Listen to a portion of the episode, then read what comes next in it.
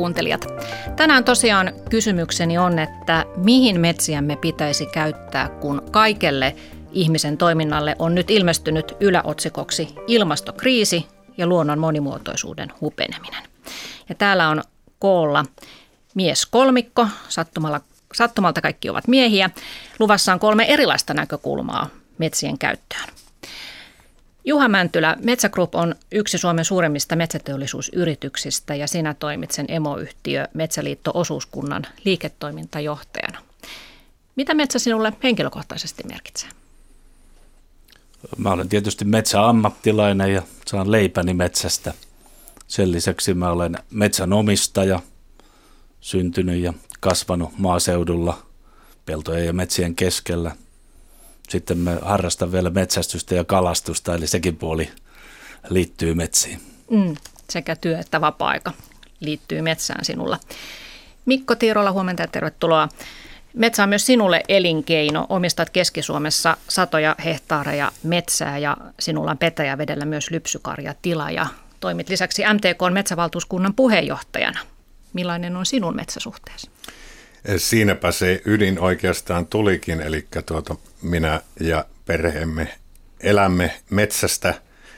Metsä on ollut minun intohimon kohde myöskin lapsesta asti, että opiskelin aikoinani metsähoitajaksi Helsingissä. Ja tosiaan löysin sillä reissulla sitten keskisuomalaisen talon tyttären ja, ja pääsin, pääsin isännäksi Petäjävedelle. Ja nämä metsäomistajien asiat on kulkenut mukana, että mä ollut 25 vuotta metsähoitoyhdistystoiminnassa mukana ja nyt 10 vuotta metsävaltuuskunnan puheenjohtajana. Ja aivan kuten Juha Mäntylällä myöskin vapaa-aikaan ja harrastuksiin, metsästykseen, vaeltamiseen liittyy iso osa minun harrastuksista. Mm. Ja kolmantena meillä on täällä Suomen ympäristökeskuksen professori Jyri Seppälä. Millainen sinun metsäsuhteesi on? No ensinnäkin vapaa-aika mielessä se on hyvin tärkeä kohde. Olen kesämökin omistaja ja sen yhteydessä sitten omistan myöskin hiukan metsää. Ja sitten myös työni kautta tässä viime vuosina olen perehtynyt tähän varsin monipuoliseen ja, ja tota, sanotaan kiistojakin herättävään alueeseen. Eli kaikille kolmelle metsä on hyvin tärkeä, siitä on hyvä lähteä liikkeelle.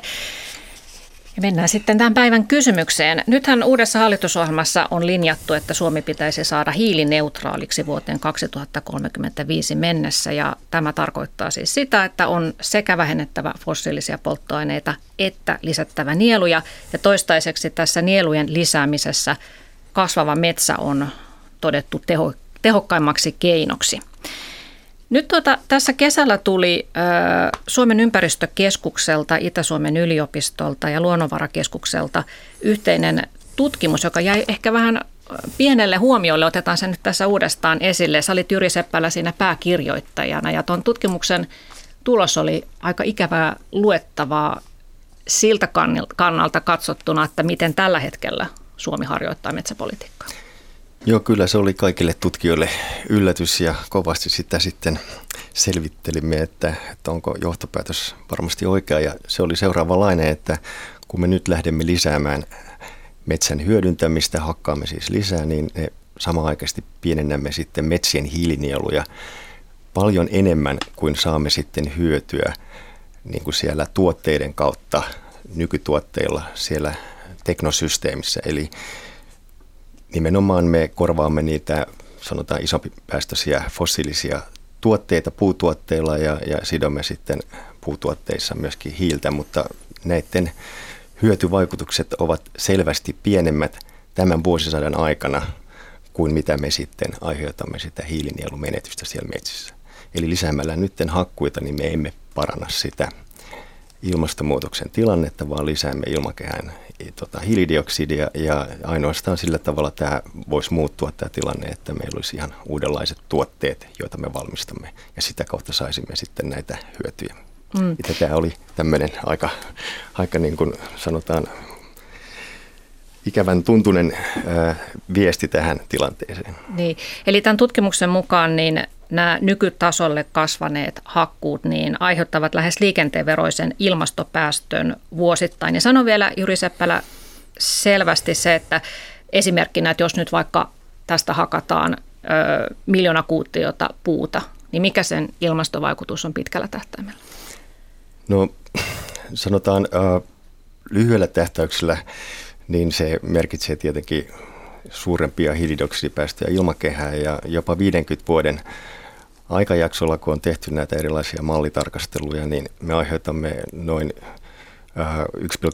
1,7 kertaa suuremman niin kuin sanotaan päästölisän ilmakehään siihen nähden, mitä me sitten saamme puuta sinne tota, teknosysteemiin. Ja nyt tällä hetkellä niiden puutuotteiden kuitenkin nämä korvaushyödyt ja ylipäätänsä, että pystymme pitämään sen hiilen sitten sidottuna tuotteissa, niin, niin se on sen verran heikko, että se nettovaikutus tarkoittaa käytännössä sitä, että me noin melkeinpä puolella lisäämme sitä hiilidioksidin tota, päästöä sinne ilmakehään siihen nähden, mitä se oli se tilanne, että se metsä vaan kasvaisi siellä. Ja tämä tilanne jatkuu tosiaan yllättävän pitkään, että siinä ei näkynyt olevan käännettä tämän vuosisadan aikana. Hmm. Eli ö, käytännössä oikeastaan pääongelma ei ole edes ne hakkuut, vaan se, että mihin se hakattu puu käytetään. Se käytetään nyt tällä hetkellä liian lyhytkestoisiin tuotteisiin. Esimerkiksi kartongissahan se hiili käsittääkseni säilyy, onko se viitisen vuotta? Sitä voidaan kierrättää noin seitsemän no, kertaa. No sellutuotteilla se on noin viitisen vuotta alle sen. Ja sitten se on ilmakehässä, että siinä mielessä se vaikutus on vähän samanlainen kuin käytetään suoraan biomassaa energiatuotantoon. Ja hyvät kuuntelijat, muistutan muuten, että teillä on kommentointimahdollisuus, jos menette Areenaan ja siellä Sari Valto-ohjelman sivuille, niin siellä on linkki, mihin voitte kirjoittaa sitten kommenttinne ja mahdollisesti voitte osallistua tähän keskusteluun. Juha Mäntylä, mitä, miltä tämä kuulostaa tämä tutkimustulos, että metsäala tuottaakin luultua enemmän näitä päästöjä? Nythän 2017 Metsä Group avasi Äänekoskelle tehtaan, joka on Euroopan kaikkien aikojen suurin metsäteollisuusinvestointi ja siinä Äänekoskelle ajetaan päivittäin 240 rekallista ja 70 junavaunullista puuta, mutta Kemiin suunnitellaan parhaillaan vielä suurempaa biotuotetehdasta, niin huolestuttaako teollisuutta nämä hiilinieluasiat?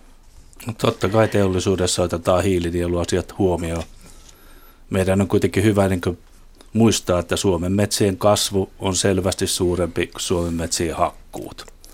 Ja toinen asia on se, että silloin kun metsää hakataan, niin Suomessa se myös uudistetaan ja se tarkoittaa sitä, että me saamme sitten hiilen sitoutumisen heti käyntiin, kun ripeästi uudistamme. Jos hakkuita lisätään, niin myös kasvua voidaan lisätä. Mm.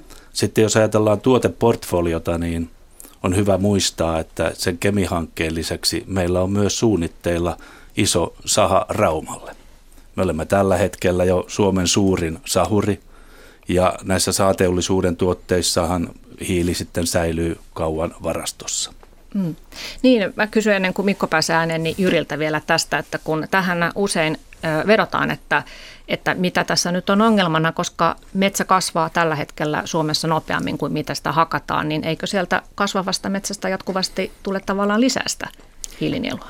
Niin, tässä pitää ajatella näin, että se ongelma tulee nimenomaan siinä, että me olemme EU-maa ja meitä on sitomassa sitten nämä pelisäännöt sen suhteen, että kuinka paljon me itse asiassa pystymme hakkaamaan, jotta me säilytämme nämä EUn tavoitteet ja, ja tässä tulee se ongelma. Ja ne luonnontieteellisesti ajateltuna, niin totta on, että vaikka me lisäämme hakkuita, näyttää siltä, että, että meidän hiilinielut silti säilyy ihan, ihan hyvänä, mutta EU vaan vaatii meiltä enemmän. Ja tässä on nyt semmoinen asia, että se ei ole välttämättä meidän käsissä, että vaikka me kuinka me täällä nyt perustelemme asioita, niin me olemme kuitenkin sidottu tietynlaiseen EU-pelisäännöstöön. Eli ja tämä ei olekaan luonnonsuojelullinen kysymys, vaan EU, EU-kysymys. Siis, voisin sanoa tässä näin, että tietenkin EUn ilmastotavoitteilla, niissä on kyse siitä, että on luotu yhteiset pelisäännöt, missä päästään, päästään tässä ilmastonmuutoksen hillinnässä eteenpäin. Et siinä mielessä se on myös luonnontieteellinen. Mutta miten sitten kohdistuu eri maihin, niin se on tietenkin aina vähän tämmöinen jakokysymys. Eri maat on erilaisissa tilanteissa, mistä lähdetään yhteisesti viemään sitä tavoitetta. Mm. Mikko Tiirola. Joo, tässä tuli useampi asia ja useampi teema ja tuota, mä opponoisin nyt että tätä Jyri Seppälän johtamaa tutkimusta siinä, että näinhän on, jos katsotaan suppeasti yhtä puuta tai pelkkää Suomea, mutta, mutta kun me tiedetään, että globaali ilmasto on ja myös monimuotoisuus globaali kysymys. Jos Suomessa hakataan vähemmän, se tarkoittaa, että hakkuut siirtyvät jonnekin muualle. Eli kun globaalisti väestö kasvaa ja elintaso nousee, niin tuotteiden kysyntä kasvaa. Ja kun on myöskin tämä fossiilisten korvaaminen ilmastonmuutoksen ehkä kuitenkin tärkein tehtävä, koska ne aiheuttaa tämän ilmastonmuutoksen suurelta osalta. Jos me ei tehdä puutuotteita, vaan varastoidaan hiiltä Suomessa metsään, sitä tehdään jossakin muualla. Kenties se aiheuttaa siellä metsäkatoa, joka on niin globaali ongelma. Ja, ja sitten tästä tutkimus, tutkimuksesta sitten puuttuu myöskin se riskianalyysi, että mitä jos puustoa vaan kasvatetaan ja hiilivarastoa kasvatetaan puustoon, niin meillä on selkeitä esimerkkejä siitä, että esimerkiksi tällä hetkellä enemmän kuin Suomen metsäpinta-ala on maailman metsiä tulessa. Ja kannattaisi analysoida, miksi Suomessa metsät ei pala, vaan ne palaa jossakin muualla. Tai Keski-Euroopassa, jossa on vanhoja kuusikoita, jotka ovat nyt sitten hyönteistuhojen alla tuhoutumassa. Ja tämä kansainvälinen ilmastopaneeli ei näissä omissa laskelmissaan tätä hiilivarastoa, metsiin kerrytettävää hiilivarastoa katso riskinä. Että meillä niin kuin, tämä suomalainen metsäkeskustelu menee hyvin helposti siihen, että me katsotaan äh, yksittäistä puuta tai yksittäistä metsää, eli vanha suomalainen sanonta pitäisi nähdä metsäpuilta, pitäisi, pitäisi tässä keskustelussa ottaa huomioon. Ja sitten tämä LULUCFn vetoaminen, se on se poliittinen hiilinielu, mutta ilmasto ei tiedä poliittisesta hiilinielusta, vaan se on biologinen hiilinielu. Ja, ja, ja siinä mielessä meidän EU ei ole kieltämässä meidän metsien lisäkäyttöä. Ja tämä vertailulaskelman ää, tuota, analyysi on vielä EU-ssa kesken ja sen eteen suomalaisten pitää tehdä töitä. Se on kansallinen etu. Mm. Metsäkropilta Juha Mäntylä, sulla oli tähän joku kommentti? Mä olen, olen Tiiralan kanssa samaa mieltä siinä, että on niin hyvä erottaa keskustelussa, että puhutaanko poliittisesta vai biologisesta hiilinielusta. Samaten pitäisi vielä ajatella esimerkiksi uusia investointeja laajemmalta näkökulmalta siltä osin, että kuitenkin niissä pystytään sitten – korvaamaan fossiilisia. Esimerkiksi meidän Äänekosken tehdas on täysin fossiilivapaa, Kemin tehtaastakin tulee fossiilivapaa. Me ollaan firmassa Metsägruupissa asetettu tavoitteeksi, että 2030 meidän tehtaat on fossiilivapaita. Me tuotamme tällä hetkellä jo paljon uusiutuvaa sähköenergiaa. Kemin hanke lisäisi 2 terawattituntia vuodessa tuota, uusiutuvaa sähköenergian tuotantoa, se on noin 2 prosenttia Suomen sähköenergiasta. Kun teollisuus uudistuu, niin se tietysti tulee myös tehokkaammaksi hiilinieluja ajatellen ja fossiilisia polttoaineita ajatellen, ja se on hyvä asia. Mm. Seppä. Niin mä sanoisin ekaksi, että EU ei ole kieltämässä Suomen metsien lisäkäyttöä. Nyt on vain kysymys, että millä aikajänteellä se lisäkäyttö otetaan, kuinka paljon. Ja Tässähän on se lähtökohta kuitenkin, että EU-tasolla pyritään pitämään tämä maankäyttösektorin nettonielu niin kuin tietyn suuruisena, kun mennään niin kuin ajassa eteenpäin, kun samaan aikaan vähennetään niitä fossiilisia päästöjä. Tämä LULUCF-sektori on osa EUn ilmastopolitiikkaa. Ja se otettiin sen takia käyttöön, koska oli aika voimakasta kritiikkiä siitä, että samaan aikaan pienennetään niitä fossiilisia päästöjä käyttämällä puuta. Ja esimerkiksi puun käytön seurauksena sitten vähennetään niitä maankäytön nieluja. Ja sen takia haluttiin viedä sitä ilmastopolitiikkaa eteenpäin, että me saavutetaan ne päästövähennykset siellä fossiilisella puolella tavoitteen mukaisesti, mutta samaan aikaan säilytämme sen hiilinielun tietyn suuruisena. Ja nyt tässä on semmoinen tilanne, että EUlla on jo ne pelisäännöt valmiina ja niihin ei Suomi pysty enää neuvottelemaan. Nyt on kysymys siitä, että miten me sitten pystymme ikään kuin sen tarvittavan tiedon sinne EUlle viedä ja, ja sillä tavalla saamme sitten sen sanotaan oikeudenmukaisen niin kuin metsien vertailutason aikaiseksi. Ja tässä on semmoinen tilanne nyt, että, että Suomella on nyt niin valtavat, sanotaan, puun hyödyttävissä, sanotaan suunnitelmat, että se on täysin mahdoton tilanne, että, että EUsta voisi tulla semmoinen vertailutaso, että nämä kaikki hankkeet lähes tulkoon millään tavalla pystyy toteutumaan. Ja tässä pitää muistaa, että, että tämä on kuitenkin silloin luonnontieteellinen asia myös, että me lähdetään sitten tällä tavalla pienentämään niitä hiilinieluja. Ja mikä ehkä kaikkein vähiten ollut tässä keskustelussa, tämä tulee maksaa koko yhteiskunnalle tosi paljon. Ja meillä on oikeastaan semmoinen tilanne, että me tuodaan tänne aika irrallisesti tämmöisiä niin tiedonmursia, ja eikä asiantuntijoilla kenelläkään oikein sitä kokonaiskuvaa, saati sitten päättäjillä, mutta se on erittäin, sanotaan, me ollaan vaarallisella tilanteella siinä mielessä, että meillä ei ole sitä kokonaisriskiarviointia käsissä. Ihmiset ymmärtäisivät sen, että, että jos me mennään rikkomaan nämä EU-tavoitteet, niin se tarkoittaa, että veronmaksajat maksaa tämän, mm. ei yritykset. M- miten, miten se, että jos Suomen metsiä, metsien käyttöä taloudellisessa mielessä lisätään nykyisestä, niin miten se tulee veronmaksajien maksettavaksi? No se tar- vähän tätä. Joo, no se on, ensinnäkin siinä on semmoinen tilanne, että tota, EU:ssa on semmoiset pelisäännöt, että, että tämä no debit rule, joka tarkoittaa, että jokainen maa on sitoutunut siihen, että oma maankäyttösektori ei tule päästölähteeksi EU-laskentasääntöjen mukaisesti. Ja siellähän on muitakin asioita kuin metsämaas. Meillähän on niin kuin maatalousmaat ja esimerkiksi tota, hoidetut kosteikot ja niin edespäin. Ja nämä muut maankäyttösektorit Suomessa tällä hetkellä näyttäisi näissä EU tota, muuttuvan niin kuin päästölähteeksi. Ja nyt tässä on semmoinen juttu, että jos me pystymme hyödyntämään näitä meidän metsiä oikealla tavalla, meillä on tarpeeksi iso hiilinielu, niin me pystymme kompensoimaan näillä metsien hiilinielulla tätä muun maankäyttösektorin päästökohtaa. Ja jos me hakkaamme liikaa, niin meillä ei enää sitä mahdollisuutta ole. Jos me hakkaamme vielä liikaa, niin voi olla näin, että se meidän metsäsektorikin tulee EU-pelisäännöistä niin kuin päästölähteeksi, jolloin meillä on kaksinkertainen päästölähde, jolloin se tarkoittaa ensi vuosikymmenellä miljardien laskua Suomelle. Ja, ja se kaatuu veronmaksajille. Ja nyt tämä, niin kuin, tavallaan tämä tilanne on siinä mielessä vähän hankalaa, että nämä tiedon sanotaan muruset on vähän niin kuin levällään, olisi tarpeen koota ihan rauhallisesti yhteen, että kaikki ymmärtää, mistä on kysymys, ja sen jälkeen tehdä niitä viisaita päätöksiä, jolla Suomi pystyy jatkossa hakkaamaan ja, ja käyttämään metsiään ihan biotalouden, sanotaan kestävän biotalouden nimissä. Ei ole missään nimessä kysymys siitä, että tässä niin kuin rajoitettaisiin jollain tavalla Suomen niin kuin tota, metsien käyttöä. Nyt on vain kysymys siitä, että, että miten paljon me kuvittelemme, että me voimme lähitulevaisuudessa hyödyntää.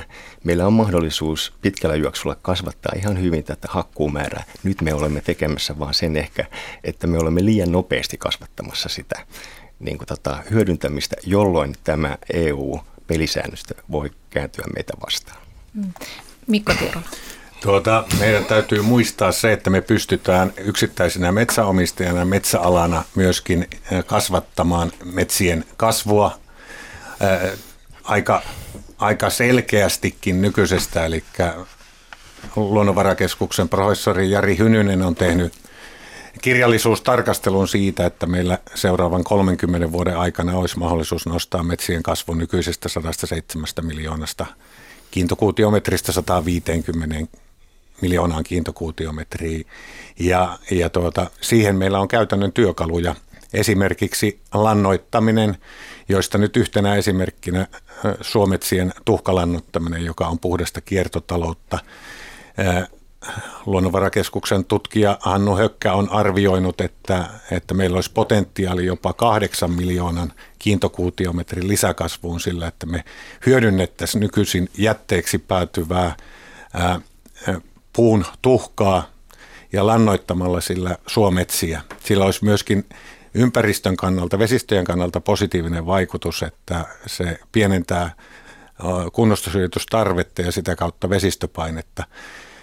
Esimerkkinä meidän tilalla, niin tuota me tehtiin tänä keväänä 30 hehtaarin tuhkalannotus, joka lisää niin kuin, sillä meidän metsäalueella niin kuin kaksi kiintokuutiometriä kasvua hehtaarilla, eli 120 120 kiintokuutiometriä niin vuodessa sillä 30, se on 120 tonnia hiilidioksidia, joka vastaa niin tuota, toistakymmenen ihmisen vuosittaisia hiilidioksidipäästöjä. Samoin me voidaan lisätä myöskin käyttämällä jalostettua taimimateriaalia jo, jo tällä hetkellä. On sanottu, että nykyinen jalostuksen taso nostaa metsien kasvua jalostetun materiaalin käyttämisellä 20 prosenttia. Eli me voidaan tehdä nopeammin ja hitaammin vaikuttavia toimenpiteitä käytännön metsähoidossa ja meidän pitää katsoa tätä asiaa niin tuota positiivisuuden kautta eikä, mm. eikä niin tuota, alistua siihen, että EU sanoo nyt näin ja meidän pitää pistää suitsit kaulaan. Niin. Joo, tosiaan tuota, varmasti olennainen asia tässä hiilinielussa on se, että metsässä, metsät saadaan kasvamaan nopeammin. Ja, ja siinä on yksittäisillä metsänomistajilla aikamoinen valta ja vastuu, että teitä Mikko Tiirolla, niin sun kaltaisia metsänomistajia on yhteensä 630 000 tässä maassa. Juuri näin ja tuota, tämä, on, tämä on globaali poikkeus, eli Suomen metsäteollisuuden puuhuollosta enemmän kuin kolme neljästä puusta – joka menee sahalle tai sellutehtaaseen, tulee yksittäisiltä suomalaisilta. Eli metsäomistajat on suomalainen yhteiskunta pienoiskoossa ja, ja tuota, se niin mahdollistaa, toki siinä on myöskin varmaan haasteita, mutta se mahdollistaa niin tämmöisen monitavoitteisen ja yleisesti hän vaalien allakin puhuttiin useamman puolueen suulta, että ne metsäomistajat on ilmastosankareita. Ja me toden totta ollaan niitä ilmastosankareita, että että tämmöinen keskimääräinen metsätila, joka on Suomessa 30 hehtaaria, niin se, se pystyy sitomaan kasvullaan 15 suomalaisen päästöt. Mm. Niin, kunhan vaan kaikki metsänomistajat sitten tekisivät näitä toimenpiteitä. Meillä on myös paljon hoitamatonta taimikkoa tässä maassa, joka ei sido sitä hiiltä, mutta mä annan nyt Juha Mäntylälle tässä puhu- puheenvuoron. Kasvun lisäys on erittäin tärkeä asia ja siinä on, niin kuin todettiin, niin sekä nopeasti että vähän hitaammin vaikuttavia tekijöitä. Sitten on hyvä miettiä, että mikä siihen kasvun lisäämiseen tuo motivaatio. Mm. Mun vastaukseni siihen on, että se tuo motivaation sille, siihen, että meillä on Suomessa kotimaista puutta käyttävä kilpailukykyinen metsäteollisuus. Se, että meillä on metsä, metsälle käyttöä, se tuo metsälle tietynlaisen tuota niin, motivaation kasvattaa sitä, se tuo metsälle halun hoitaa sitä, se tuo metsälle halu, metsänomistajalle halun sammuttaa tulipalo, se tulee metsänomistajalle tota, niin edullisemmaksi, jos hän torjuu hyönteistuhoja ja niin poispäin. Se heijastuu moneen asiaan. Me ollaan nähty nyt merkittäviä hyönteistuhoja, merkittäviä metsäpaloja globaalisti katsoen. On hyvä kysyä, miksi niitä Suomessa ei ole. Hmm. Oliko sulla Juri tähän? Joo, mulla on ensinnäkin sanonut, että kyllähän Suomessa tosiaan nämä tuhot ja paloasiat on kiitettävästi hoidettu ja, ja tällä tavalla kaikki on kunnossa, mutta vielä sanoisin sen, että, että meillä kuitenkin on se tilanne, että, että niin kuin 10-20 vuoden niin kuin sanotaan ajanjaksossa eteenpäin, niin meillä on kuitenkin aika rajalliset mahdollisuudet kasvattaa sitä kasvua. Se on arvioitu, että se on noin 5 miljoonaa kuutioa vuodessa ja tämä ei riitä, jos me ajatellaan just näihin, jos me palaan näihin ensi vuosikymmenen EU-tavoitteisiin. Jos me nyt niin kasvatetaan hakkuita liikaa. Ja tämä on mun mielestä nyt se ongelma. Pitkällä juoksulla meillä on sitten mahdollisuus kyllä sitten kasvattaa sitä, sitä tota, puun kasvua ja sitä kautta hyödyntääkin enemmän. Ja ehkä tämä keskustelu siitä, että tässä on kysymys nimenomaan niin kuin riskien hallinnasta siten, että ei ole kysymys ainoastaan siitä, että ilmastopolitiikassa Suomi vie mallikkaasti asioita eteenpäin. Myös on kysymys ihan kansantaloudellista, sanotaan, riskistä. Joo, Siihen kansantalouteen voisi sanoa esimerkiksi tämän lannotuksen osalta, että miljoona kiintokuutiometriä lisää puun tuotantoa saadaan 20 miljoonan euron investoinnilla lannotukseen. Ja sen kansantaloudellinen hyöty, sen miljoonan kiintokuutiometrin jalostuksen kansantaloudellinen hyöty on 242 miljoonaa euroa luonnonvarakeskuksen ja ilmastopaneelin jäsenen Antti Asikaisen mukaan. Ja, ja tuota, kun Jyri Seppälä viittasi tuossa, että veronmaksille on tulossa iso lasku, niin kyllä sen voi kääntää myös toisinpäin, että jos Suomen metsiä lähdetään museoimaan näiden hiilinielulaskelmien takia, niin siitä tulee negatiivinen kansantaloudellinen lasku.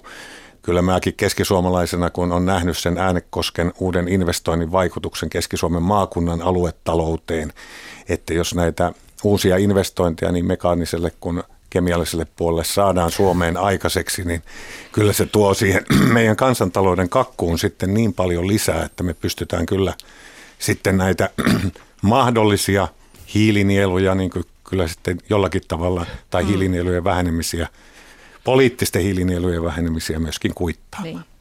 Jyri Seppälä ei kaiketi ehdottanut tässä, että metsät pitäisi museoida, vaan, vaan sitä, että tämä tutkimustieto pitäisi saada nyt niin kuin jonkun Joo. näppeihin ja että sitä kautta tutkimus tulisi myös käytännön tasolle ohjaamaan näitä päätöksiä. Sanoisin vain, että ehdottomasti tarvitaan nyt viisaita päätöksiä, ettei tämä kaadu niin kuin veronmaksajia, että kaikki itse asiassa löytää tässä tiet ulos. Tässä nyt on kuitenkin se tilanne, että, että me joudumme elämään näissä niin kuin EU-raameissa. Se on varmaan meidän kaikkien tahtotila ja nyt pitää vaan löytää tässä suhteessa niin kuin järkevä tietopohja tehdä sitten mm. järkeviä päätöksiä. Mä otan tähän väliin yhden kuuntelijakysymyksen. Karita nimimerkki kirjoittaa, että hiilidioksidi ei ole haitallinen, vaan kasveille välttämätön yhteyttämisen osa. Lisäksi hiilidioksidi osaksi poistuu maapallolta avaruuteen. Eikö tutkija ole tätä kertonut? Osa tutkijoista on tuonut senkin esiin. Miksi Yle kertoo vain rajattuja tietoja? Osaatko sanoa tähän Jyri Seppälä? No sanoisin näin, että hiilidioksidi on kuitenkin semmoinen kaasu, joka sitten päästöön tuonne ilmakehään, niin säilyy siellä tuhansia vuosia. Ja ongelmana on, niin kuin tässä on käynyt ilmi, niin me ollaan käytetty niitä fossiilisia polttoaineita, joka on sekoittanut tämän taseen sillä tavalla, että sitä kertyy yhä enemmässä määrin sinne ilmakehään ja se vaikuttaa sitten sillä tavalla, että se auringon säteily, joka muuten heijastuessaan niin kuin maanpinnassa palaa sinne ulkoavaruuteen, niin, niin tämä hiilidioksidi on yksi niistä kasvihuonekaasuista, joka estää sitten sen takaisinpääsyä ja se tavallaan se lämpö jää sitten tänne lämmittämään tätä maa, maapalloa. Ja siinä mielessä niin tota, tässä puhutaan vähän niin kuin eri asioista. Mm. Mutta sitähän ei vielä, tai siis on arveltu, että ilmastonmuutos sinänsä on myös osaltaan kiihdyttänyt metsien kasvua, mutta Ilman se, että muuta, miten joo. nyt tällä hetkellä nuoret puut mitä tapahtuu sitten, kun ne ovat satavuotiaita, niin sitä ei sitten tiedä, miten pitkällä tähtäimellä tämä ilmastonmuutos vaikuttaa tähän pohjoiseen havumetsämme. Mikko Tirola. Joo, tuota, monesti metsäomistajien kanssa kun keskustellaan, niin mä oon karrikoinut tätä, että meidän pitäisi nämä isot ja pienet asiat erottaa. Eli ilmastonmuutoksen pääsy on kaikkien tutkimusten mukaan fossiilinen hiili, eli sitä mitä vapautetaan sieltä syvältä maan uumenista ilmakehään. Ja sitten tämä biomassassa oleva hiili, hän kiertää ikuista kiertokulkuaan. Ja sen ongelma on ollut se, että tuota globaalisti on tapahtunut metsäkatoa, eli metsien määrä on vähentynyt. Ja puhutaan maapallon keuhkojen vähenemisestä. Ja, ja tuota, nämä on ne kaksi isoa, isoa juttua tuossa ilmastonmuutoskysymyksessä. Ja, ja me, me pystytään niin tuota, nimenomaan näillä fossiilisia korvaavilla tuotteilla – niin kuin vaikuttamaan sen lisäksi, että me sitä hiilinielua kasvatetaan. Ja se on se iso asia suomalaisen metsäomistajan näkökulmasta. Juha Mäntylä. Mä toivoisin, että tämä suomalainen keskustelu näistä asioista olisi sillä tavalla holistisempaa ja globaalimpaa, että otettaisiin huomioon nimenomaan tuota, nämä isot asiat, mitkä vaikuttaa globaalisti. Meillä tuntuu siltä, että keskustelu on pikkusen kääntynyt voimakkaasti siihen, että minkälaisia hakkuumääriä meillä jatkossa voi olla. Jos katsoo vaikka IPCCin paneelia, jossa oli tämä maankäyttösektorin yhteenveto, niin Suomen osalta siinä paneelissa ainoa, mikä tuli esille, on, on meidän metsäpinta-alan väheneminen.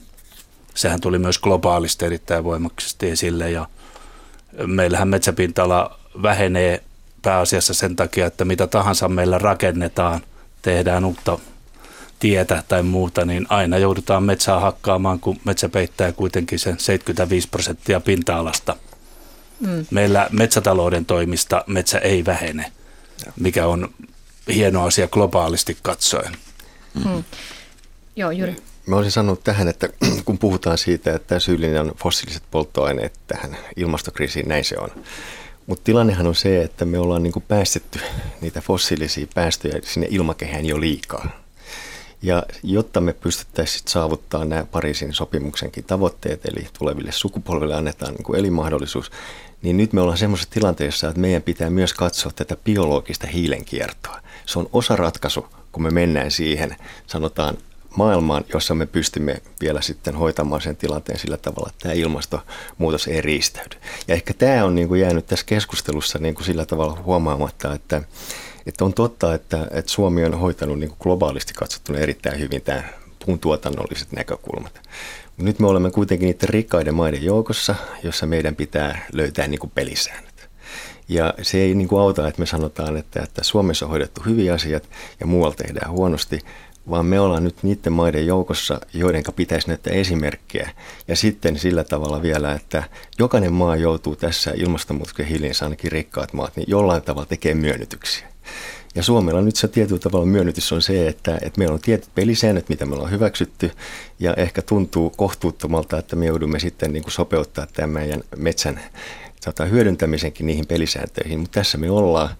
Me ollaan siinä nyt yhteisessä pelisäännöstä ja mun mielestä meidän pitäisi katsoa ihan realistisesti, että se on se puite, missä meidän pitäisi nyt suunnitella tämä tulevaisuuden niin kuin tavallaan toimenpiteet, miten metsiä me hyödynnämme. Mm. Mä haluaisin mennä tässä vaiheessa nyt pikkasen eteenpäin tässä keskustelussa. Oikeastaan palata siihen, siihen alkukysymykseen siinä mielessä, että tuota, kun teillä Jyri Seppälä tosiaan ympäristökeskuksesta tuli tämä tutkimustulos, että nykyisillä puutuotteilla nämä hiilinielut tai nämä nykyiset puutuotteet eivät pysty kompensoimaan sitä hiilinielun menetystä, mikä näistä hakkuista tulee. Eli pitäisi kääntää tämä teollisuuden painopiste muualle. Ja nythän tilanne on se, että vain 20 prosenttia kaadetusta metsästä menee tällaisiin pitkäaikaisiin puutuotteisiin. Suurin osa menee selluun. Esimerkiksi teillä Metsä Group Äänekoskella niin 80 prosenttia liikevaihdosta tulee sellusta, jota viedään aika paljon Kiinaan. Siellä tehdään pakkauskartonkia ja, ja vessapaperia siitä. Ja on arvioitu, että sellun kysyntä on vain kasvussa. vuosittain 2,5 prosenttia kasvaa – Eli jos nyt varmastikin metsäyhtiöt tekevät bisnestä, niin he näkevät, että sellussahan se, se raha irtoaa nopeammin. Niin mitä mieltä olet Juha Mäntylä Metsägrupilta, että nyt kun teille tulossa, on tulossa Kemiin tämä uusi tehdas todennäköisesti, niin te puhutte biotuotetehtaasta, mutta eikö se todellisuudessa ole yhä ihan tavallinen sellutehdas? Et siellähän on, on toki niin kuin uusia tuotteita jonkin verran, mutta niiden osuus on erittäin pieni. Eikä kovin paljon tullut uusia biotuotteita. No me ollaan määritelty sitä aikanaan jo Äänekosken osalta sillä tavalla, että jos normaalista, voisiko sanoa vanhasta sellutehtaasta tulee niin kuin liikevaihdosta muista tuotteista 10 prosenttia, niin biotuotetehtaassa me haetaan 20 prosenttia, eli tuplataan se muiden tuotteiden osuus. Se on mm. meidän mielestä ihan merkittävä muutos. Sitten jos näitä volyymeja katsoo, niin Suomestahan hakataan noin karkeasti 40 miljoonaa mottia kuitupuuta ja 30 miljoonaa mottia tukkia. Me käytämme metsänomistajien omistamana firmana tietysti molempia puita. Olemme Suomen suurin sahuri, kuten jo sanoin, mutta myös sitten suuri kemiallisen metsäteollisuuden harjoittaja. Hmm. Meillä siis, Suomessa jo. tällä hetkellä tukin minimiläpimitta on tuolla 5-16 sentin tasossa. Ja jos katsotaan, mitä meidän kilpailijamaissa vastaavasti sitten tukiksi otetaan, niin meillä on erittäin alhainen minimiläpimitta. Mm. Jos me lähdetään sitten tekemään sieltä pienemmästä puusta sahatavaraa tai muita, niin kilpailukyky tulee siinä aika äkkiä sitten vastaan on myös hyvä muistaa, että metsän kierron aikana tulee aina erilaisia puutavaralajeja. Harvennushakkuista pääasiassa kuitupuuta ja edelleen sitten päätehakkuista enemmän tukkia. Jotta me pystyisimme tuottaa sitä tukkia, meidän on niin kuin hyvä harventaa niitä metsiä. Jos emme harventaisi, tukkia tulisi selvästi vähemmän. Hmm. Tästä voi niin kuin esimerkiksi verrata sen, että meillä päätehakkuusta saadaan suuruusluokkaa 70 prosenttia hyvin helposti tukkia – ja Venäjällä, jossa ei harvenneta, se on alta puolet siitä se tukinosuus. Mm. Tästäkin on ollut puhetta, että Itä- ja Pohjois-Suomessa se tukkipuun saanti alkaa olla jo hankalaa, että metsää hakataan talousmielessä aika nopeasti nuorena. Että sitä tarvittavaa tukkia ei kaikki esimerkiksi hirsirakentamisfirmat, tällaista viestiä on tullut, että hirsipuuta on vaikea saada, mutta Mikko? Tuo on semmoinen narratiivi, joka ei tutkimusten mukaan pidä paikkaansa. Eli valtakunnan metsien inventointi, joka on maailman paras metsien inventointisysteemi Suomessa sata vuotta vanha. Sen mukaan yli 30 senttiä läpimitaltaan rinnankorkeudelta olevien puiden lukumäärä on kasvanut. Eli kyllä lähtökohtaisesti siellä on varmaan markkinoihin ja kysyntään liittyviä kysymyksiä sitten erikoispuutavaran osalta, jossa voidaan parantaa juoksua. Olen samaa mieltä kuin Juha Mäntylä siitä, että näitä niin kuin kuiduttavaa teollisuutta ja sahatavaran tuotantoa ei pidä asettaa vastakkain. Se on niin kuin suomalaisen metsäsektorin vahvuus. Mä olen käyttänyt esimerkkiä siitä, että sitä arvokasta isoa tukkipuuta, mistä metsäomistajakin saa sen tilinsä, niin sitä ei saada ilman niin kuin hyvää taimikohoitoa, hyvää harventamista. Se on vähän niin kuin joka on porkkanoita viljellyt, että jos kylvää porkkanan siemeniä ja unohtaa kitkemisen, niin saa hirveän paljon pieniä porkkanoita ja niistä on vaikea sitten niin tuota tehdä niin kuin isoja tuotteita. Ja mm. Siinä mielessä tämä tavallaan tämä keskustelu, meillä on näiden puutavaralajien hintasuhteet semmoinen, että tukkipuusta karkeasti metsäomistaja saa 60 kuitupuusta – 20 euroa ja, ja energiapuusta 6 euroa, eli 10 kertaa vähemmän kuin tukkipuusta ja kuitupuusta kolme kertaa vähemmän ja metsäomistajan tilistä 70 prosenttia tulee tukin kautta. Eli kyllä se tavallaan se tukin tuotanto on, tulee olemaan niin metsäomistajien niin ykkösprioriteetti. Ja, ja se, mikä, mitä me Suomessa voidaan tehdä politiikan ympäriltä, niin Viimeisen kymmenen vuoden aikana kotimainen sahatavaran kulutus on Suomessa lähes puolittunut ja se johtuu siitä, että Suomessa on siirrytty rakentamaan pientalojen sijasta kerrostaloja. Ja pientalot on tehty perinteisesti Suomessa 90 prosenttisesti puusta ja siellä hirren osuus on kasvamassa, mutta tuo kerrostalo rakentaminen laahaa edelleen, että nytkin kun tänne Pasilaan tulin, niin kyllähän se melkoinen betoniviidakko on tuossa Pasilan aseman ympärillä tämä rakentaminen. Että mitä me voitaisiin tehdä merkittävästi, joka parantaisi myöskin sitä Jyri Seppälän mainostamaa LULUCF-juttua, olisi se, että valtiovalta entistä pontevammin lähtisi siihen, että Suomessa rakennettaisiin puusta, massiivipuusta sidottaisiin hiiltä, hiiltä rakennuksiin peltikaton alle, jolloin tuota, ne on huomattavasti paremmassa varastossa kuin tuolla hyönteistuhoja juurikääpää tuota, lahottamista odottavana vanhassa metsässä. Hmm. Tätä mä just ihmettelen, että kun Suomi on metsävaltio ollut aikojen alusta asti, niin miksei, miksei Suomi on noussut sellaiseksi maailman veturiksi, että meillä olisi maailman huippu puurakentaminen, tehtäisiin kerrostaloja puusta.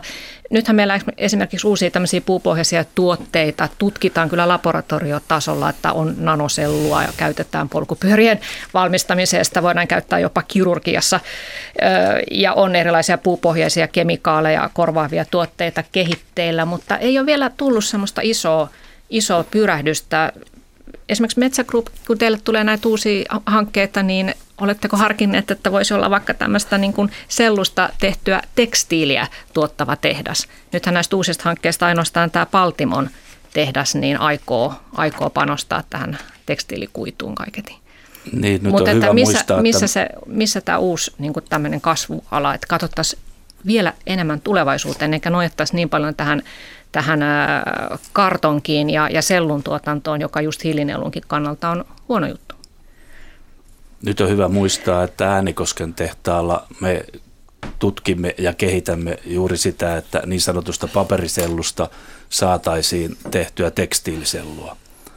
Tällä tekstiilisellulla voitaisiin sitten tietysti korvata pääasiassa ehkä öljystä alkunsa saavia kuituja. Mm. Ja Äänekoskella meillä se kehittäminen on pilottihankevaiheessa, eli siellä on pilottitehdas rakenteilla. Eli kyllä siinä eteenpäin mennään. Hmm. No, Oliko Jyri Seppälä no, Sanoisin näin, että kun mietitään näitä tuotteita, niin siinä on aika yksinkertainen resepti, millä pitäisi mennä eteenpäin, on se, että ensinnäkin semmoisia tuotteita, jossa se hiili säilyy mahdollisimman pitkään, niiden osuutta kasvatettaisiin.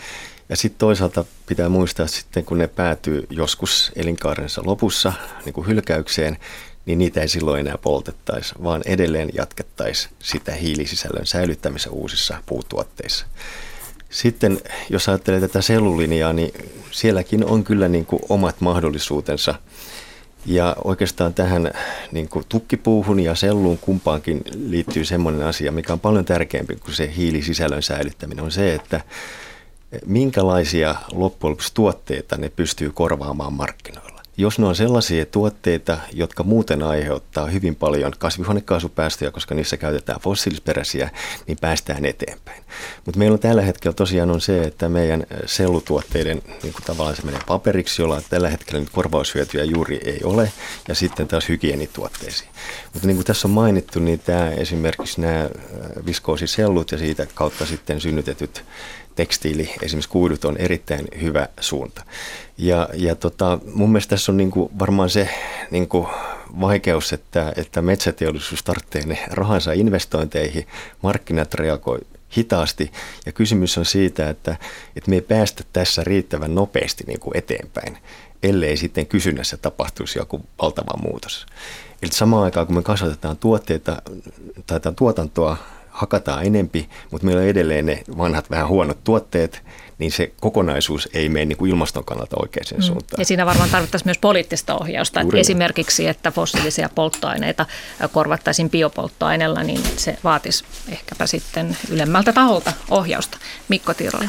Joo, me, mua joskus vähän risoo tässä keskustelussa, kun otetaan tämä kiinalaisille vessapaperiksi, niin mä sanon, että mä uskon niitä argumentteja, jotka jos keskustelija on itse lakannut pyyhkimästä, että tuot, se on vaan tämmöisen niin elintasoon ja hygieniaan liittyvät tuotteet, niitä tuotetaan joka tapauksessa jossakin.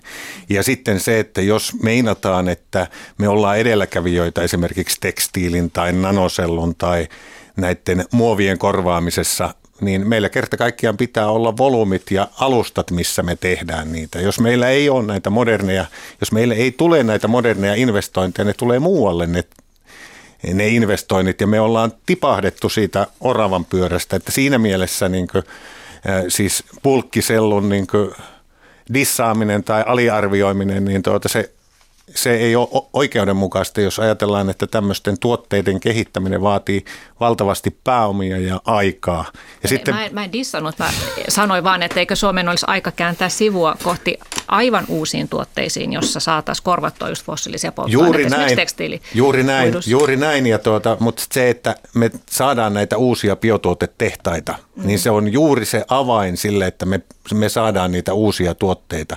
Mä haluan nähdä sen maailman, että tuota se tölkki, mikä on nyt tehty alu, alumiinista, niin se on tehty sitten puupohjaisesta kuidusta. Tämmöiset kehittelyt on menossa ja, ja tuota läpinäkyvä muovi, muovipulloissa, jotka roskaa maailman meriä, josta mikromuovista on ollut hirveästi puhetta, että me ollaan siellä suomalaisina niin innovaat, innovaatiossa kärjessä ja, ja tuota, tietysti suomalainen metsäomistaja sitä kautta saisi siitä sitten oman rippeensä, kun tuota arvo nousee. Mm. Toivottavasti ehdimme näkemään tuollaisen maailman. Toivottavasti. Tässä tuota, maanomistajille, tai maanomistajille liittyvä kysymys tuli Markukselta. Tuota, hän sanoi, että maanomistajat omistavat kaikki hiilinielut. Nielut hillitsevät ilmastonmuutosta eikä työstä ole maksettu Suomessa kenellekään vielä mitään. Jos maanomistajille alettaisiin maksaa hiilen sitomisesta, istuu, maanomistajan peli, istuu maanomistaja pelintekijän paikalla. Eli myydäänkö puuta ilmastonmuutoksen hillintään, fossiilisia korvaamaan vai kaikkeen? Miten suhtaudutte tähän hiilen kaup- sidontakauppaan, että mistä sen rahan pitäisi tulla? Tämä on minusta aika hyvä, hyvä pointti tässä, että kysymys on tosiaan maanomistajien päätöksestä, jos heitä voitaisiin tukea jotenkin siinä, että he esimerkiksi jos jättä, jättävät hakkaamatta jonkun metsän, että saisivat siitä jotakin korvausta. Onko tässä mitään ideaa? Tämä on mielenkiintoinen keskusteluaihe ja, ja tuota, itse näkisin kyllä niin, että tuota, se olisi pyrhoksen voitto se, että jos niin ne panokset pistettäisiin siihen, että maksettaisiin siitä, että metsiä ei hoideta tai metsiä ei hakata – Eli se kyllä sitä hiilivarastoa kerryttää sinne tuota metsään, mutta tuota se, sitten se korvaavuusvaikutus ja ne ongelmat siirtyy muualle. Mutta sen sijaan tuota, hyvään metsänhoitoon kannustaminen, niin joka aidosti lisää sitä hiilen sitomista. Eli metsäomistajia kannattaisi palkita siitä, että ne hoitavat metsiä ja sitovat sitä hiiltä puustoon, josta voidaan sitten tehdä uusia tuotteita. Mm. Esimerkiksi ole jo nämä tuet Juu, juu meillä on tämmöinen Kemera, Kemera-tukijärjestelmä, joka on toiminut itse asiassa vuosikymmeniä ja joka osaltaan selittää sen, että minun elinaikana Suomen metsien, 50 vuodessa Suomen metsien puuvarasto on kasvanut puolesta toista miljardista kuutiosta kahteen ja puoleen miljardiin kuutioon ja metsien kasvu on lähes tuplaantunut. Meidän pitää nyt, kun meillä alkaa uusi EU-ohjelmakausi, johon nämä tuet pitää aina suhteuttaa, niin meidän pitää nämä ilmastonäkökohdat ottaa siinä tukijärjestelmän rakentamisessa huomioon. Ja, ja tuota, metsäomistajia kannattaa ehdottomasti niin ilmastoperusteisesti kannustaa, mutta kun siinä ei ole mitään ristiriitaa biologisesti siitä, että siinä kannustetaan samalla hyvään metsähoitoon ja maksimaaliseen puun tuottamiseen eli hiilen sidontaan. Mm. Ja tämmöisiä järjestelmiä meidän pitää ehdottomasti rakentaa. Se on, se on ilmaston ja kansantalouden etu. Juha Mäntylä Metsägrupilta. Meillä on kasvun lisäyksestä suomalaisessa metsäpolitiikassa valtavan hienot esimerkit. 1920, kun tehtiin metsälaki ja siitä eteenpäin sitten metsän parannuslait, niin ne on ohjanneet metsänomistajia tähän puutuotannon lisäykseen, josta me nyt nautimme. Samalla siinä on sitoutunut tietysti hiiltä ja sitoutuu tänä päivänäkin. Mm. Jos me mietitään sitten näitä muita elementtejä, mitä voidaan käyttää, niin nythän meillä on metsäluonnon monimuotoisuuspuolella käytössä metsärahoitus. Ja jos metsärahoitus... Jota on leikattu aika runsaasti viime hallituskaudella. Jos metsärahoitusta tuota, niin käytetään viisaasti ja se, se suunnataan oikein sillä tavalla, että siinä otetaan huomioon, että meillä niin kuin myös tällaisia päätehakkuikäisiä, erittäin reheviä alueita on, on, jotka on tärkeitä monimuotoisuuden kannalta, niin metsärahoitusta, metsärahoitusta suuntaamalla saadaan kyllä kaksi kärpästä yhdellä iskulla. Siinä saadaan hiiltä varastoitua ja siinä saadaan toisaalta metsäluonnon monimuotoisuudelle tehtyä paljon hyvää. Kyllä, mutta tila, tilanne on tällä hetkellä Etelä-Suomessa ainakin se, että, että siinä olisi enemmän metsää tulossa sinne suojelun piiriin kuin on sitten varaa maksaa. Mutta mä sanon vielä tähän, tuota Fenella-niminen nimimerkki kirjoittaa tässä, on kuunnellut keskusteluamme ja sanoo, että pitää muistaa, että metsä ei ole vain kiintokuutiometri, vaan alue, jossa on marjoja, sieniä ja joukko eläimiä, jotka häviävät avohakkuiden runtelemassa maassa. Asun alueella, missä metsäyhtiö on näkyvä toimija omien metsiensä hyödyntäjänä. Tuloksena päätehakkuut ja tulevat puupellot. Ja tämä on itse asiassa aika monen, monen tuota, tavallisen ihmisen havainto, kun tuolla ajelee läpi Suomen autolla, niin ei voi olla näkemättä sitä, että siellä on todella paljon maan tasalle parturoituja metsiä siellä täällä ja moni suree näitä menetettyjä sieniä ja, sieniä ja marjametsiä. Ja jos Etelä-Suomesta puhutaan, niin pelkästään Kaakkois-Suomessa on avohakattu kymmenen vuoden aikana saman verran metsää kuin koko Etelä-Suomessa on suojeltu 2000-luvulla. Ja tässähän on aika usein kyllä nyt ollut tässä keskustelussa nämä avohakkuut versus jatkuva kasvatus vastakkain. Mitä mieltä sinä olet tästä Juha Mäntylä näistä avohakkuunäkymistä, mistä monet kärsivät? No minusta metsäyhtiön roolina tässä asiassa on tuoda metsänomistajille mahdollisimman laaja hakkuu portfolio valittavaksi. Metsänomistajahan tekee sen päätöksen ja meidän pitää sitten osata suositella, mitä vaihtoehtoa voidaan käyttää. Mm. Minusta meillä on sellaisia alueilla, joissa voidaan käyttää jatkuvaa kasvatusta ja meillä on sitten sellaisia alueita, joissa meillä kannattaa tehdä avohakkuut ja mahdollisimman nopeasti uudistaa se jalostetulla taimimateriaalilla, joka sitten kasvaa tulevaisuudessa hyvin ja sitoo siinä samassa hiiltäkin. Mikko Tirola. Joo, tämä, tämä, tuota, on, tämä avohakkuu versus jatkuva kasvatus on aivan turhaa vastakkainasettelua. Eli mäkin teen metsäomistajana jatkuvasti niitä päätöksiä. Ja mun päätökset perustuu siihen, että tuota, eh, mikä on sen maan taimettumiskunto. Jos me otetaan kaavamainen ratkaisu, että esimerkiksi kielletään avohakkuu, niin me menetetään esimerkiksi tässä ilmastonäkökulmassa niin kuin tehokkain metsähoito menetelmä myöskin hiilen, hiilen sitomisen näkökulmasta niin tuota, isoilla alueilla. Mutta sitä jatkuvaa kasvatusta voidaan hyödyntää hyvin esimerkiksi meillä niin kuin turvemailla, jossa on luontaista taimettumiskykyä, eli silloin säästetään uudistamiskuluja. meidän pitäisi päästä nimenomaan siihen keskusteluun, että metsäomistaja, joka on siellä tekemässä niitä päätöksiä, hänellä on aina uusinta tietoa. Jotenkin tyypillistä suomalaista keskustelua tämä joko tai.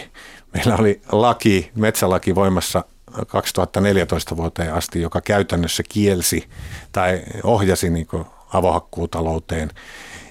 Ja, ja nyt on sitten tuota viisi vuotta harjoiteltu tätä, että sitä voidaan käsitellä monipuolisemmin. Nyt pitää olla malttia hyödyntää ja, ja, ja esimerkiksi metsähoitoyhdistykset, jotka, jotka niin kuin, jonka jäseniä yksityisistä metsäomistajista 80 prosenttia niin pinta-alan pinta-alasta on, niin siellä jatkuvasti panostetaan siihen osaamiseen, että tuota metsäomistajia osataan neuvoa siihen, että mikä on sen metsän omistajan tavoitteista paras tapa mm. hoitaa metsiä. Nyt metsähallitus aloittaa tällaisen pitkän 30 vuotta kestävän kokeilun, että 15 000 hehtaarilla kokeillaan tätä jatkuvapeitteistä kasvatusta, että ehkä sieltä sitten saadaan tuloksia. Jyri Seppä.